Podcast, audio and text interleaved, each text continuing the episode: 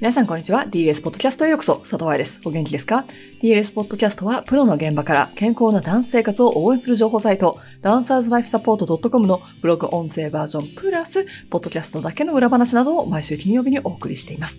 今月のポッドキャストでは、ダンサーとしての考え方についてをテーマにお送りしていきたいと思います。考え方が行動を作り、行動が習慣を作り、習慣がダンサーを作るからです。なんだそれと思う人もいらっしゃるかもしれませんよね。例えば、冷たい棒アイスを前歯だけで思いっきりかじると考えてみてください。唾が出てきたり、顎や口がギュッとしませんでしたか？考えが勝手に行動を作りましたよね。そういうこと。もちろん、アイスをかじったことがない人はこのような行動に結びつきませんが、目の前になんだかよくわからない泥みたいな水たまりがあったら、立ち止まって、うん、どうしようかと考えなくても、それを避けるようにして歩くみたいに、考えたところから行動が来るんですよね。だからダンサーとしての行動や怪我をしない習慣を作るためには考え方のリセットやチャレンジも必要です。今日の記事は2019年に来日した時の記事なので、内容は少し古いかもしれませんが、レッスンに向かう考え方や行動を考えるきっかけになってくれると思います。では、本文です。ダンサーの前に人間として。8月の来日に引き続き、9月の来日セミナーが無事終了し、メルボルンに帰ってきました。ということで、来日後お決まりの赤裸々日記としてセミナー中に感じたことをシェアします。今回のテーマは何といっても表現力セミナー。このセミナー自体は毎年9月、つまり芸術の秋にやっているんだけれど、今回は東京と大阪の2都市開催することができました。キッズとティーンという2種類のグループがあり、それを2日間2カ所で行ったのね。見学者も含めると、このセミナーだけで100人以上のダンサー、ダンサーをサポートする保護者や教師の見学者と時間を過ごすことができました。それ自体が宝物です。だからこそ、たくさんの問題点も見えました。この赤裸々日記では表現力セミナーを振り返りながらバレエをやるならばどんなレベルでもみんなに知っておいてほしい点をシェアします。その1、ルールを守ろう。持つもの、セミナーのルール。これは表現力セミナーに申し込んでくれた人たち全員に同じ文章を送っています。そしてそのメールに、からメールでもいいから返事してねと言っている以上、みんなの元に届き、みんなが読み、みんなが返信してくれるのをデータとして持っています。なのに忘れ物がある。なのにルール違反がある。ルール？そう。DLS セミナー、特に見学者 OK にしているセミナーではルールを書いています。ルールって言い方は変かもしれないけれども、スポーツでもルールがあるでしょ？参加者が安全に、そして不正がなく、フェアプレイができるように、ルールというものはどんな世界にも存在します。これをやったら何点という点数に関するルールだったり、ボールを手で触ったらダメだよ、この線を越えたらダメだよというものだったり、ドーピングのようにみんなが健康にそしてフェアにプレイできるようなものだったり、それを守らなかったら退場させられます。メダルは剥奪されます。今回のメールでは、スタジオ外のバレエワークショップに臨む前にという記事のリンクと表現力セミナーの持ち物がついているリンクをつけてありました。ダンスクラスの持ち物に体のラインが見える長袖と書いてあったら、フィットするトップスを選ぼうよ。ダンサーがレッスン内で言う体のラインが見えるというのと、日常生活での体のラインが見えるというのは少し違うんだということを覚えておきましょう。だって体育の授業でレオタード着ないでしょ？まあ、その点はこれから気をつけてねと言えば OK なんですが、無地の長袖で T シャツと書いてあるのに、無地じゃない T シャツを選んでいた人たち複数形がいました。ミッキーの顔がついてたら、無地とは言わないのですよ。できたら、生地はリブ編みになってない方が良い。それはパターンに見えてしまうから。オーディションではルールに沿った中でどれだけ自分を美しく見せられるか、自分の個性を出せるかというところまで見られています。レオタードのカットや色の時もあるし、今回のように指示内で好きなものを選んでもいいよという場合もあります。今回どうして長袖の T シャツを指示したかというと、コンテでフロアワークをやるため、肌の摩擦を減らし、汗かくシーズンだし、その後のクラスでクラシックに戻った時に全て怪我をしないためという理由もありました。ただ、プロを目指す子たちの表現力セミナー。だから自分らしさを表現するような格好で来てくれるかななんていう思いを込めて講師3人がピックアップした指定ルールだったんですよ。指定があったらどうしてそうなのかなと相手の気持ちを読み取る。どういうダンサーが欲しいのかなここで求められてることは何だろうどうしたら一番よくできるかな頭を使ってレッスンするというのはこういうところでもあります。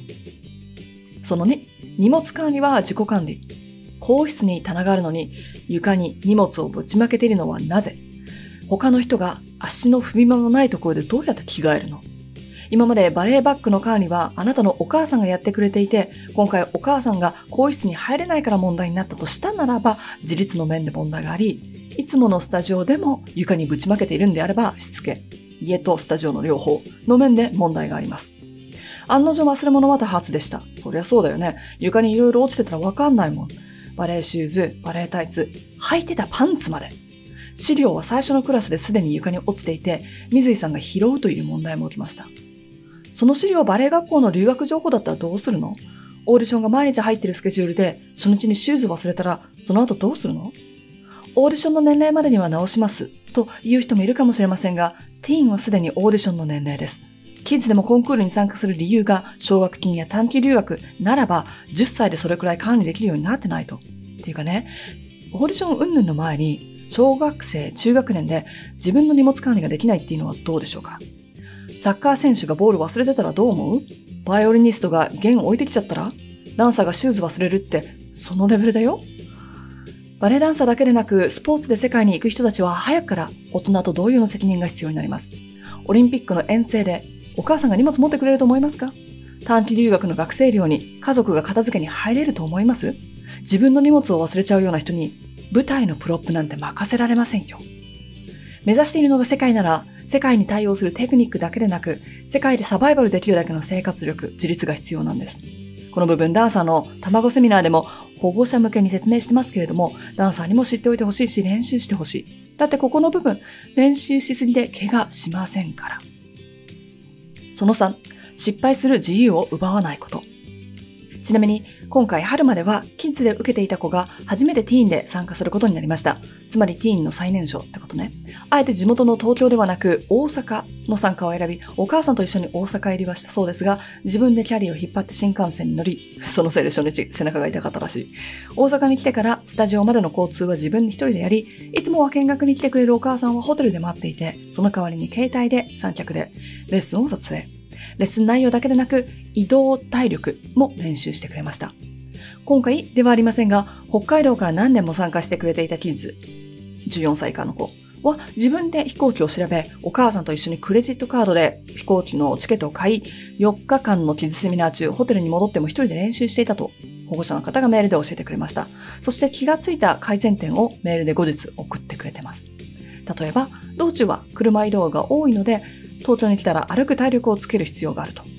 このような気づき、ジェットラグもあり、車が使えない海外オーディションではとっても大事になります。つまり、14歳でここまでできるってことですよね。練習すれば。その3、失敗する自由を奪わないこと。上で挙げた2人の例は、2人ともすごくサポートしてくれる親がついていました。親のサポートって何でもやってあげるではないんですよね。サポート、支援したり、助けたりすること。問い合わせなどに答えて手助けすること。つまり、お母さんが代わりにやってあげるではないんです。バレエスタジオでは全国共通で暗黙のルールだと私は思っているスタジオに入ったら親と喋らないというのも、そして入り口、セミナー開始前の説明でお話しさせていただいている更衣室には入らないでくださいというのも同様、入り口か受付、会場によってちょっとそこは違ったんですが、のセミナー開始前の説明でキッズにはお話しさせてもらいました。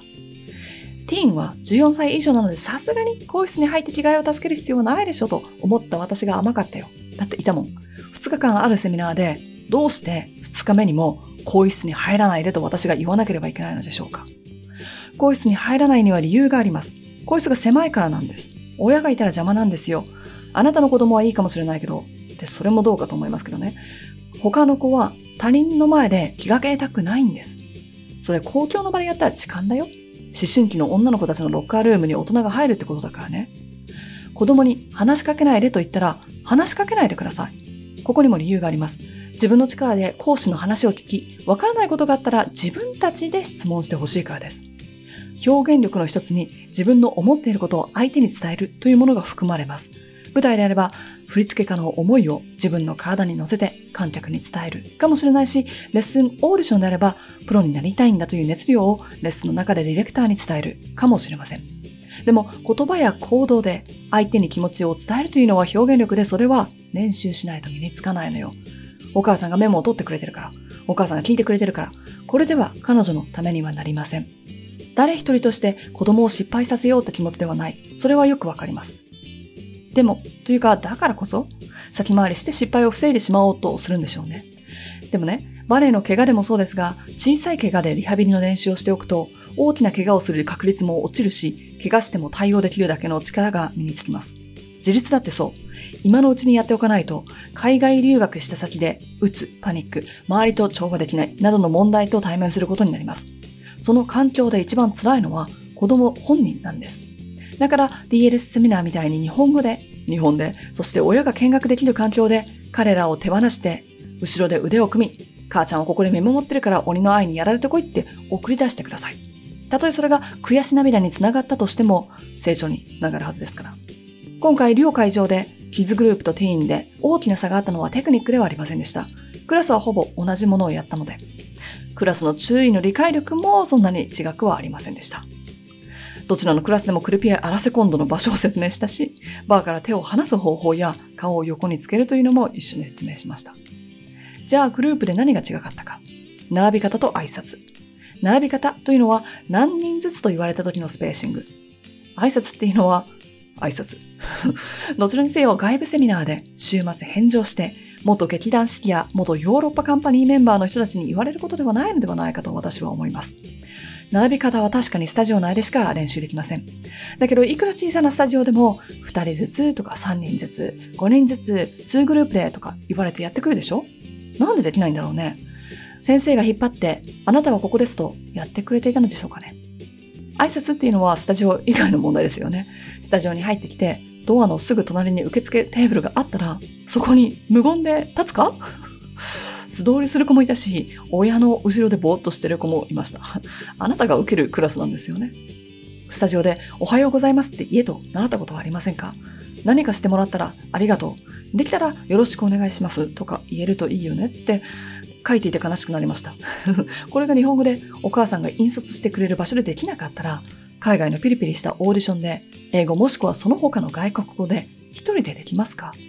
それでもあなたはバレエ留学したいって、コンクールでスカラシップを目指すんですか？その前にやらなきゃいけない課題がたくさんあるでしょう。